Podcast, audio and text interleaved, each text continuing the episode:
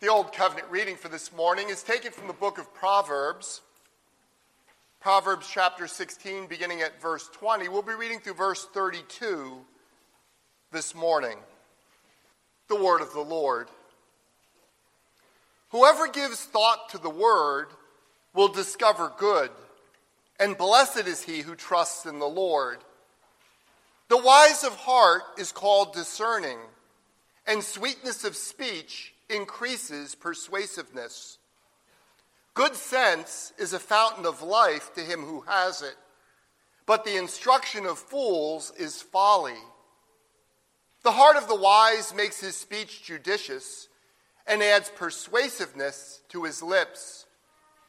Gracious words are like a honeycomb, sweetness to the soul and health to the body.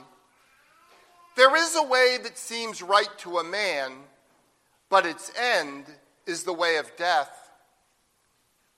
A worker's appetite works for him, his mouth urges him on.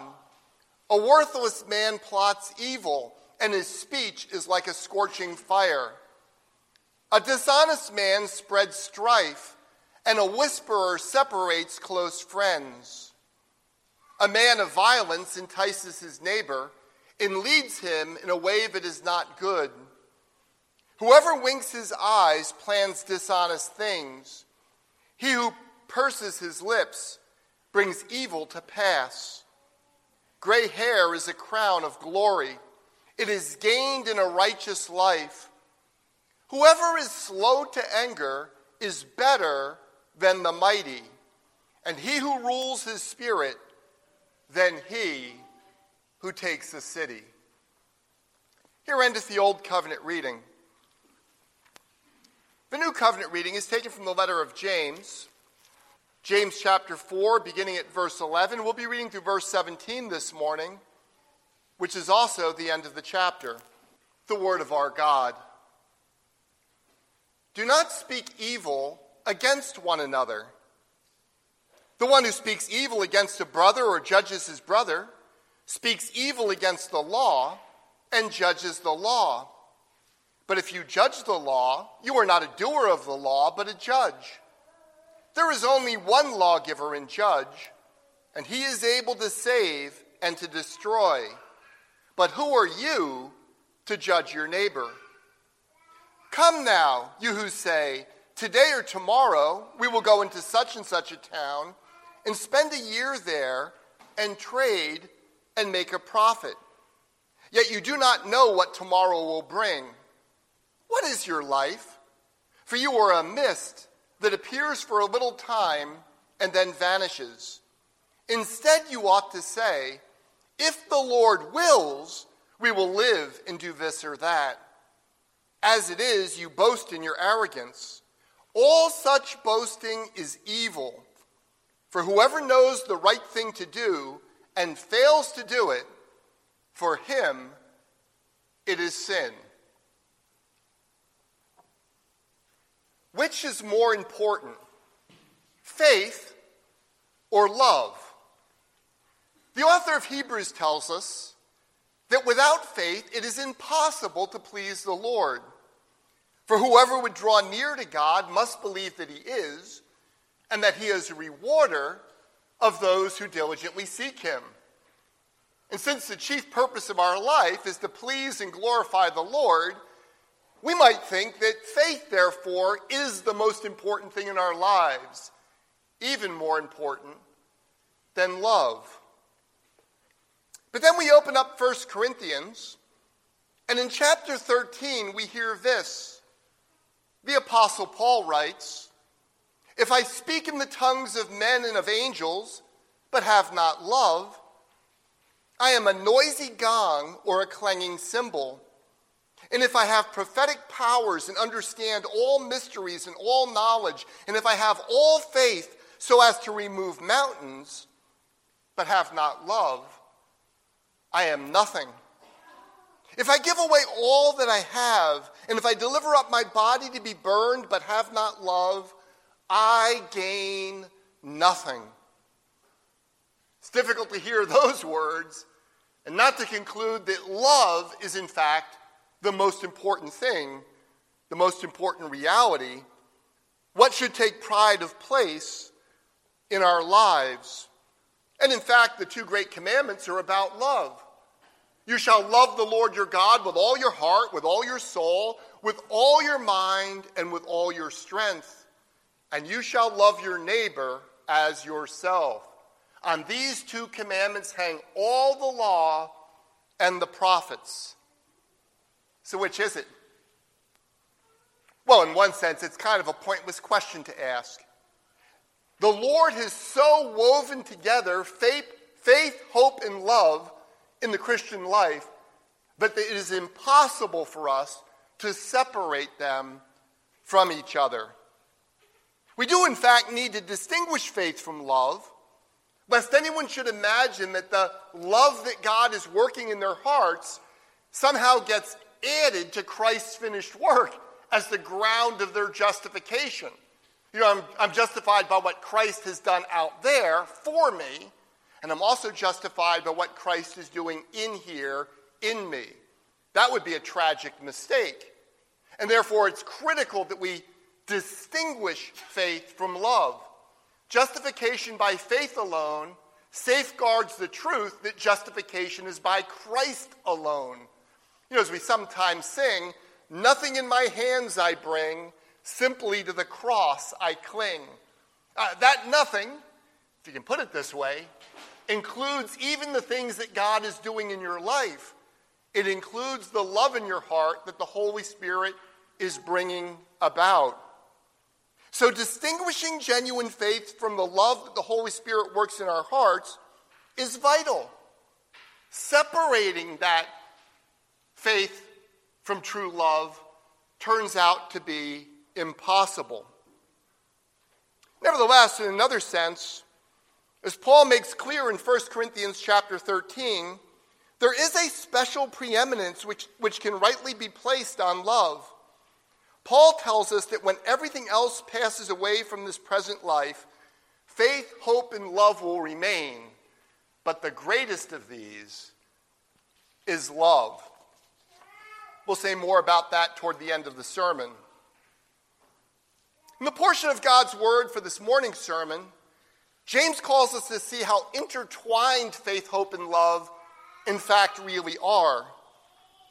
Critically, genuine faith in God always, please mark the always there, genuine faith in God always manifests itself in concrete acts of love towards other Christians. And in fact, genuine faith in God liberates us so that we can truly love other people on a consistent basis for the first time in our lives. We will be looking at this morning's passage under three headings. First, faith, that is genuine faith, faith leads to a love that builds up. Second, trust the Lord for your future. And third, do good in the present. Let me give those to you again.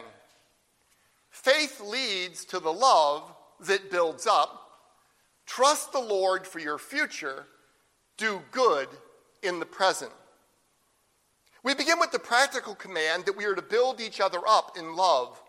Uh, James explores this theme by talking about how we can easily get it wrong. Uh, those of you who teach know that this is actually a, uh, one of those realities of just how illustrations work. It is often much easier to come up with concrete, specific illustrations of how to get something wrong than it is to come up with illustrations on how to get something right. And in order to move so that we actually change our lives, we have to move from talking about abstract principles to concrete instances. And so James here gives us some illustrations of how we get it wrong. Notice I didn't just say how we could get it wrong, but how we do get it wrong. These are common problems for all of us as Christians. Nevertheless, we should remember that the Holy Spirit's goal here is not simply to point out how we get it wrong. Rather, the Holy Spirit is leading us to the place where we, in fact, will get it right and by His grace be building each other up with genuine love. Verses 11 and 12. Do not speak evil against one another, brothers. The one who speaks evil against a brother or judges his brother speaks evil against the law and judges the law. But if you judge the law, you are not a doer of the law, but a judge. There is only one lawgiver and judge, and he who is able to save and to destroy. But who are you to judge your neighbor? So, what exactly is James telling us when he writes, Do not speak evil against one another? Um, for Bible scholars, it turns out this is a surprisingly difficult passage to translate. And it's not difficult because we don't understand what it means. We do understand what it means. The difficulty comes from whatever English words we use to translate it, we're going to leave out part of what James is getting at. So let's begin by asking this question What is it that James is not teaching in this passage? I think that's important for us to get in our minds. What is it that James does not have in mind? James is not telling us that we should not be discerning with respect to other human beings. Right? There is a type of judgment of discernment that we are repeatedly called to make in the Bible. I mean, Jesus himself says, judge a righteous judgment. That is, according to Jesus, there are times in our lives when Jesus Christ requires you to judge what another, per, another human being is doing or what they are saying. And that, of course, makes good sense. If you think about all the things the Lord calls us to do uh, as Christians, a large number of them require us to make a right assessment of what other people are doing or what they're saying. I mean, think about the proverb bad company corrupts good morals. Go ahead, apply that. Well, you know, the only way you can apply that proverb to your life, the wisdom that God wants you to have, is if you pass a righteous judgment in determining who the bad company actually is. If you never determine who the bad company is, you can't apply this to your life. Or consider the opening words of the first psalm Blessed is the man who walks not in the counsel of the wicked, nor stands in the way of sinners, nor sits in the seat of scoffers, but his delight is in the law of the Lord, and on his law he meditates day and night. Beloved, God is calling you to be that blessed person. But the blessed person can only do this if they rightly pass judgment But there are people, people they identify as the wicked, the sinners, and the scoffers. If we don't do that, we can't follow the Lord's guidance that we wouldn't associate with such people. So the Lord is not saying don't be discerning. Um, I, am kind of pounding the table on this because in our culture today, it is so common for people to use this judge not lest ye be judged as though it means you should never pass judgment on anyone. And I want you to see that's impossible in the Christian life. To fail to do this in a discerning way would be a lack of faithfulness in our part toward God. But what exactly is James telling us? James is warning us against speaking down to or down about other Christians. You could put that more broadly to other people, but he's actually specifically in this passage saying this about other Christians. He's warning us against speaking down to or down about other Christians. Now, the various translations mostly get this idea across. I mean, they're, they're really good translations, they're done by fine scholars. But it is important to grasp that James is not condemning observing or even in some places pointing out the evil of other Christians. Um, we can find many examples in the book of Acts or in the letters of the apostles doing that very thing, pointing to people who are identified with the church and going, that's wrong, they are out of bounds, they are not behaving properly. Indeed, that's a necessary aspect of calling people to repentance. James is calling us to avoid speaking in a way which puts us up here and them down there. That's the key thing to see. He's calling us to avoid speaking in such a way that exalts us so that we're up here while the people we're talking about or talking to are down there. It's a matter of posture. Now, if you're using the New International Version, which is a really fine translation, you'll note that the New International Version uses the word slander. Do not slander one another. Problem with that is slander is not just negative speech. Slander is false negative speech. That is, it's always a defense for you against the charge of slander if what you're saying is true. Truth is a defense against slander. You can ask the lawyers in our congregation later on if that's in fact right. I am not a lawyer, but I'm pretty sure that's true. Truth is a defense against slander. But you can be factually correct and breaking the law that God is commanding us through this passage. That is, you can be factually correct, but failing to honor the Lord with your lips and build up your brothers and sisters in Christ. Merely being factually correct is not enough. It is quite possible to speak the truth in a way that tears someone else down, either to their face or behind their back.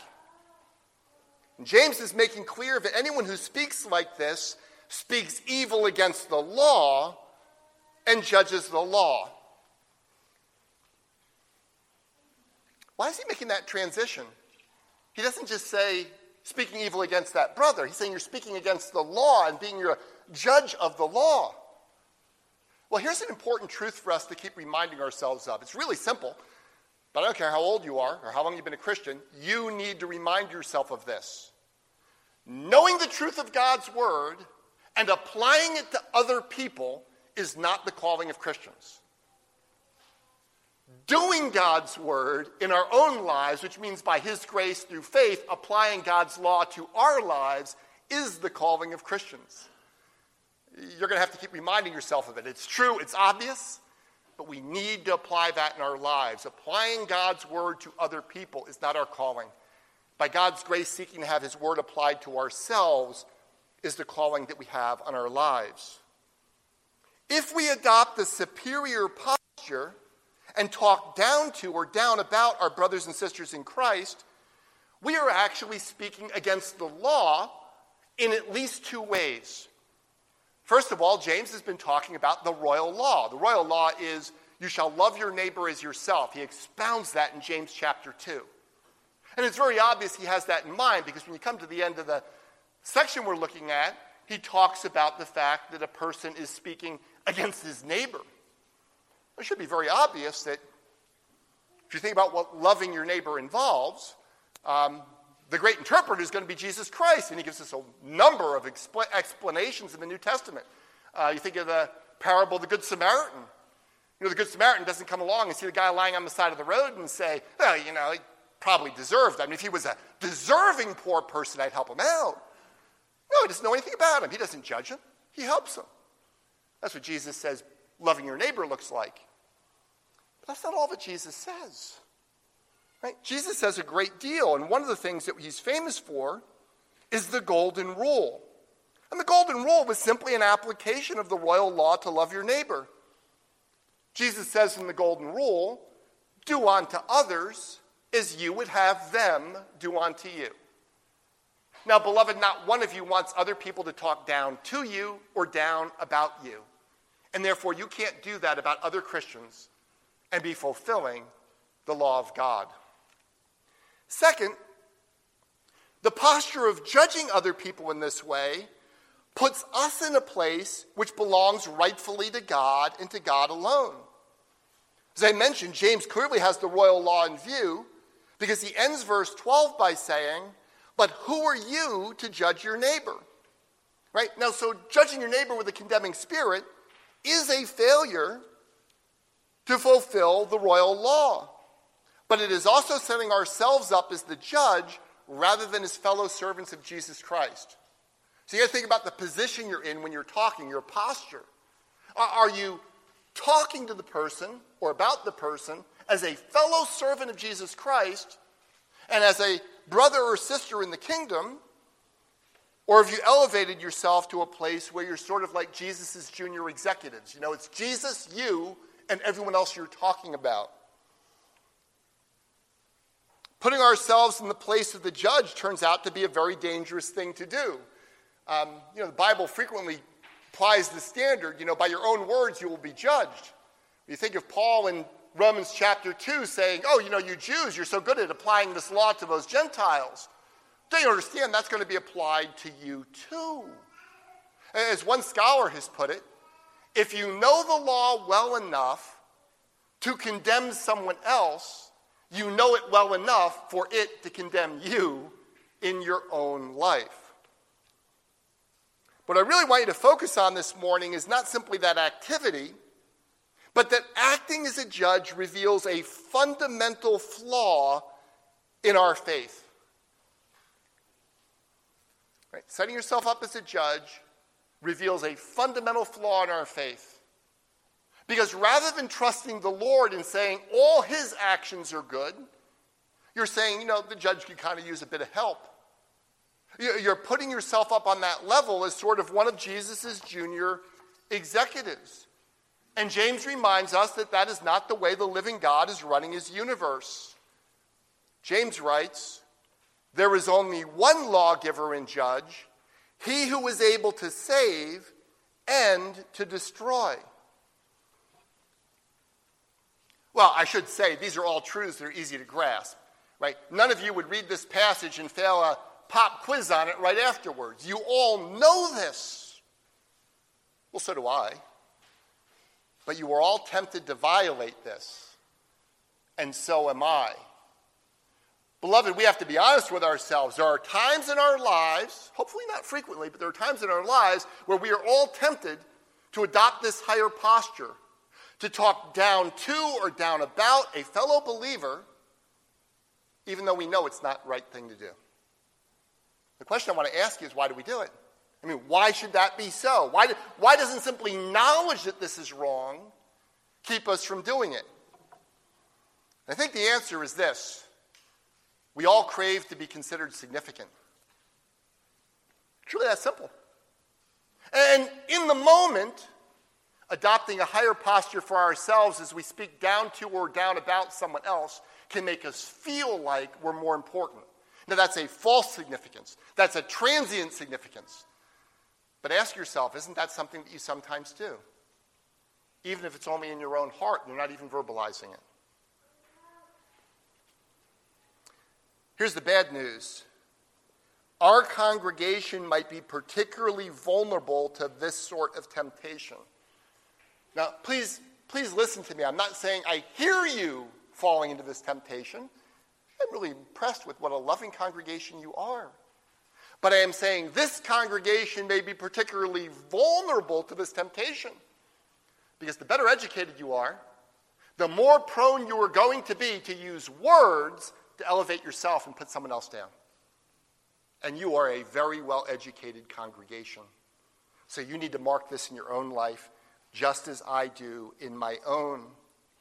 And yet, as we heard just last week, the Lord has a much better plan for us. A much better plan than us in this very false and destructive way trying to lift ourselves up. Right? Humble yourselves under the mighty hand of God, my brothers and sisters, and he will exalt you in due time. That's what faith is. Faith trusts that God will lift you up. And therefore, that sort of faith leads you to, with humility, building your brothers up your sisters up in love with your words. Uh, the sort of knowledge that puffs us up by putting other people down is scarcely worthy of the designation knowledge. This so called knowledge puffs up, but genuine love builds up. Now, think about our relationship with Jesus.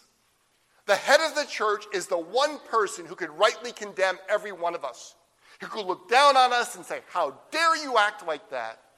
And actually put us to full punishment. If Jesus were to do that, he would have acted with complete and perfect righteousness. But instead of doing that, Jesus Christ goes to the cross and shows us the full extent of his love. This Jesus tells us this A new commandment I give to you that you love one another, just as I have loved you. You also are to love one another. By this, all people will know that you are my disciples if you have love for one another. This genuine love, a love that builds up, flows organically from faith. It comes from finding your identity and your significance in Christ, and from the confidence that your Father in heaven really will exalt you in due time. Another wrong minded way to try to establish our own significance is to boast about all the great things that we're going to do in the future. Uh, look at verses 13 through 16 with me. Verses 13 through 16. Come now, you who say, Today or tomorrow we will go into such and such a town and spend a year there and trade and make a profit. Yet you do not know that what tomorrow will bring. What is your life? You are a mist that appears for a little time and then vanishes. Instead, you ought to say, If the Lord wills, we will live and do this or that. As it is, you boast in your arrogance. All such boasting is evil. Well, to state the obvious, uh, James is not condemning all planning or making preparations for the future. Uh, after all, this is something the book of Proverbs repeatedly urges us to do. it, it is wise to plan for the future. Jesus uses that multiple times in the Gospels to talk about us wisely planning for the future. Furthermore, James is not condemning people for setting out as entrepreneurs with a profit motive. Uh, when I was studying this passage, I was just shocked at the number of commentators who, who try to read these verses in this way. But, but James is not condemning people who set out as entrepreneurs with a profit motive. Uh, don't worry, in the next chapter, James is going to get around to people who are greedy, right, and condemning greed. But in this passage, what he's talking about is condemning presumptuousness about the future. Here's why that's important. If you think this is only about someone going off to make a great fortune, you can say, oh, that's not me. So I'm free. I don't have to worry about this. But every one of us is tempted to be presumptuous about the future, and that's what James is warning us about. I should say, by the way, the fact that um, there's so many commentators who kind of go down that track uh, does reveal uh, the degree to which Marxism has invaded the academy, including the Christian academy. Something you should be aware of as Christians when you hear pastors and you read books. Um, there's a lot of this really kind of evil philosophy that has made its way into the academic world as though it's just true by definition. That is not what James is talking about here. Let me give you a very short illustration. If you saw the original Top Gun, there are a lot of quotable moments in the movie Top Gun, but I think one of the most quotable uh, has to do with Maverick, the character played by Tom Cruise. If you watch the movie, you know that Maverick is a real hot shot a loose cannon. He takes a lot of risks when he's flying. He puts other people in danger. And one time after he does this, and what I think is a very quotable scene, his commanding officer calls this hotshot young pilot into his office and he says this Son, your ego is writing checks that your body cannot cash. And millions of people went on to quote that. It's kind of a nice quotable line. But you know what James is saying? He's saying if you applied that standard to yourself.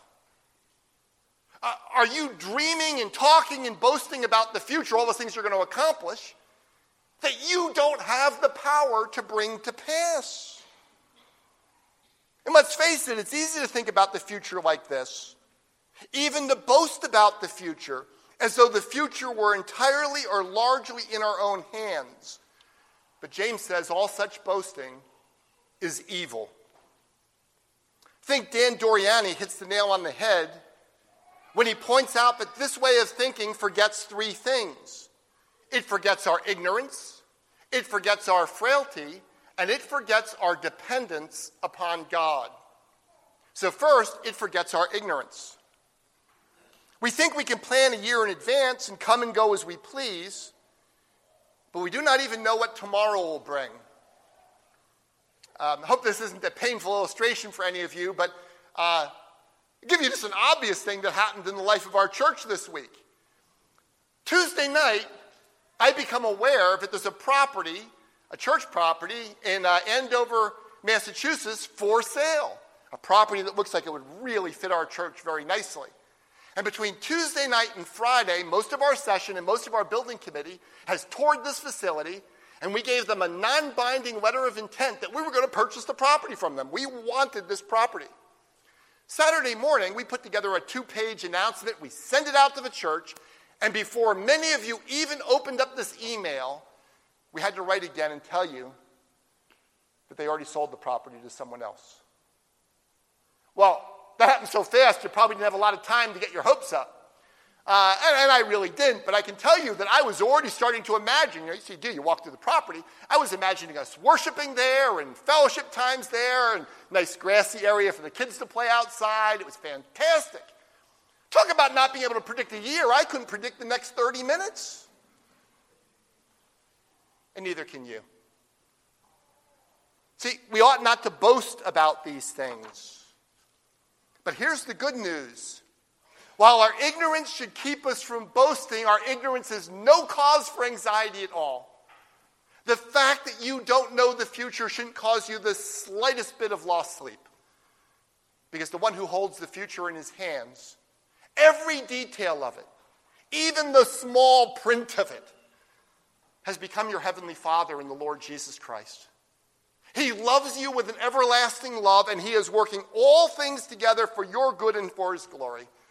Of course, that means for our good too, right? The good of the church. Our ignorance should keep us from boasting, but our ignorance is no cause for anxiety. The second thing that Doriani reminds us of is that our boasting about the future forgets our frailty. James says, what is your life? It's just a mist, you know, here today, gone tomorrow. Uh, when I was a kid, we used to go up um, to the Adirondacks. At least when my dad was having a good year economically in the summer, we'd rent a little cabin for a week.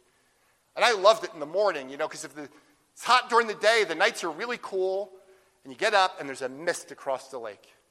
And, you know, the sunrise over that is just a great experience. You can treasure it, but you can't hold on to it. Because just a little bit later, as the sun burns off, the mist is gone. And James says, you know, that's what your life is in this world. In this world, you are here today, gone tomorrow, and you don't know when tomorrow's coming. Right? So, what are you doing boasting about the future? The Lord says that by the standards of eternity, our lives are as ephemeral as a mist. This leads naturally to the third thing that Dr. Doriani wants to warn us about. Presumptuous planning forgets our dependence upon God. Now, that's a good thing because we're dependent upon a God who loves us with an everlasting love. But it also means we can never boast as though we have the power to bring it about ourselves apart from His care. So he doesn't say don't plan. He actually doesn't even say, don't say, hey, no, tomorrow I'm going to do this. Next week I'm going on vacation. That's all fine. He's just saying we have to preface it, at least in our hearts, at least in our thoughts. And I want to encourage you, occasionally at least, with your lips. If you don't ever do it with your lips, you're probably not going to have it in your hearts. And the preface is simply this if the Lord wills. Right? That's the point. If the Lord wills. Now, please don't misunderstand what we're saying here. It is still good to make plans. You know, the Bible commends the ant who stores up food in the summer so it has food in the winter. Of course, not for the ant's sake, but for your sake. Right? Make plans. Uh, be wise about making preparations for the future. God calls us to that. But we must always make our plans loosely, mindful that we are creatures and that God is absolutely sovereign over everything that happens. Beloved, even your next breath and the next beat of your heart is not in your control. You cannot guarantee it, and neither can I. But rather than being a source of discouragement, this truth should bring us tremendous comfort and confidence about our lives. While we are not in charge of history, we know the one who holds every single molecule and every single act of history in his own sovereign and loving hands. Therefore, we can confidently trust the Lord with our future. And trusting the Lord with your future is the meaning of biblical hope. James is calling us to that genuine faith, which leads to a love that builds up. And James is calling us to that genuine hope, which trusts the Lord for the future. And if we do those things, we're going to do good in the present. Look at verse 17 with me. So whoever knows the right thing to do and fails to do it, for him it is sin. Now, at first blush, this could seem just like a proverbial statement. James often sounds that way, right? So you got this just one proverbial statement. James just drops it in here. It's not particularly connected to anything else. But I want to see, I want you to see that that's not the right way to read this passage. That in fact, verse 17 follows organically and necessarily from what came before it. Uh, try to think about an opportunity that you had. An opportunity that you had to do good, an opportunity that you did not seize.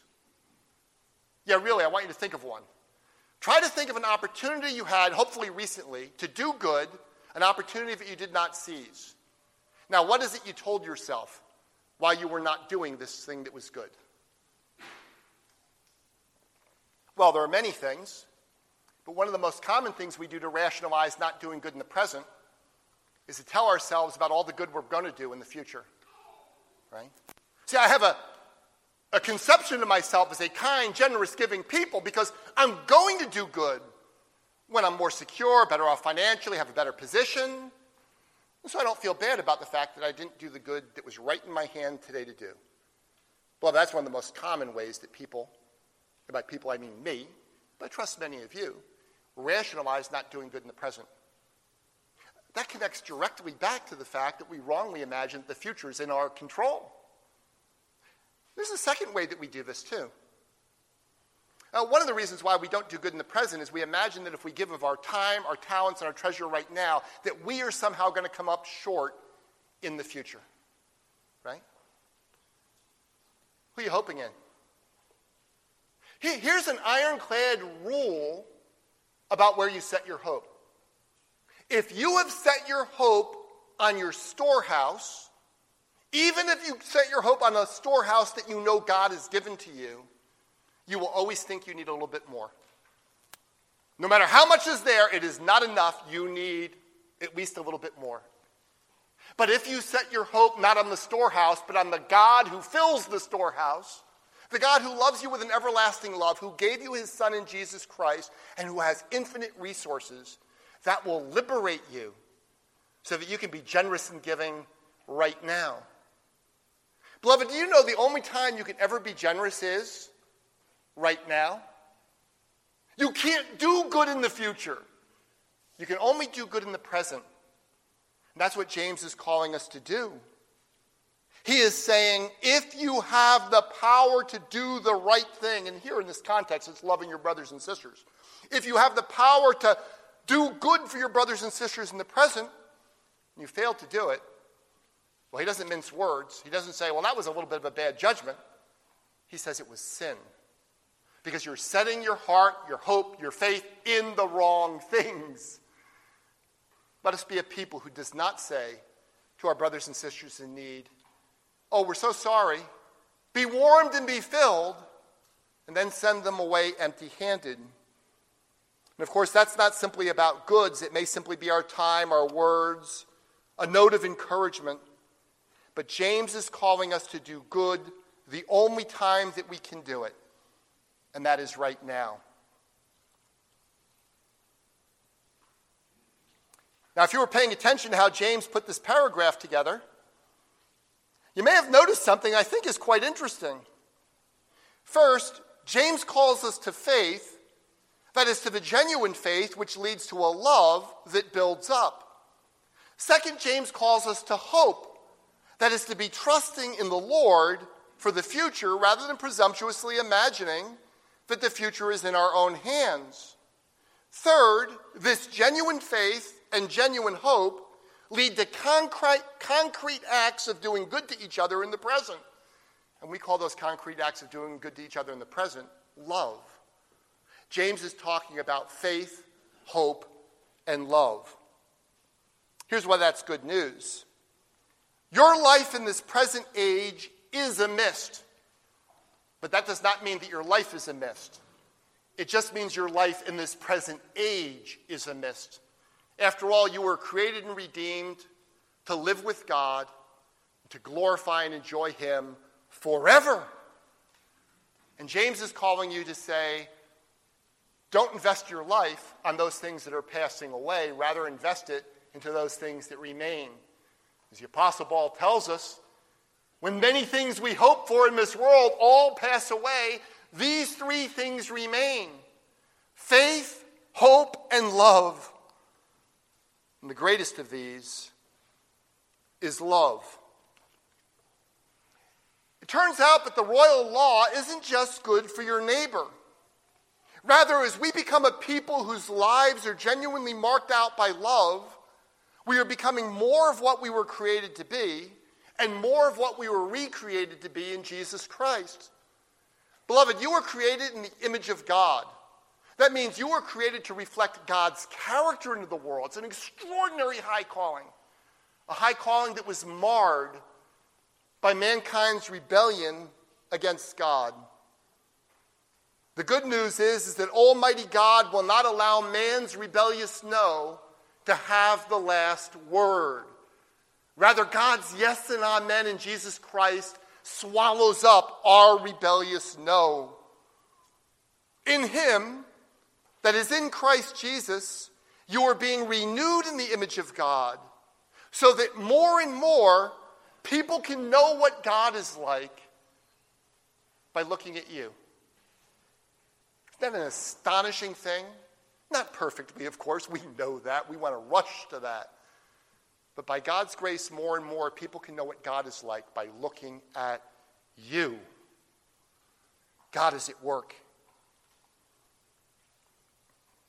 Perhaps this is the reason why Paul gives the preeminence to love Faith and hope are both directed towards God. Love is also directed towards God, but it's not only directed towards God, but it reflects who God is. That is, as you become a loving person, you reflect God's character into the world. So let me close this morning with these well known words from 1 John. John writes, Beloved, let us love one another. For love is from God. And whoever loves has been born of God and knows God. Anyone who does not love does not know God because God is love. In this, the love of God has been made manifest among us that God sent his only Son into the world so that we might live through him. In this is love, not that we have loved God, but that he loved us and sent his Son to be the propitiation for our sins. Beloved, if God so loves us, we also ought to love one another. No one has ever seen God. If we love one another, God abides in us, and his love is perfected in us. Amen.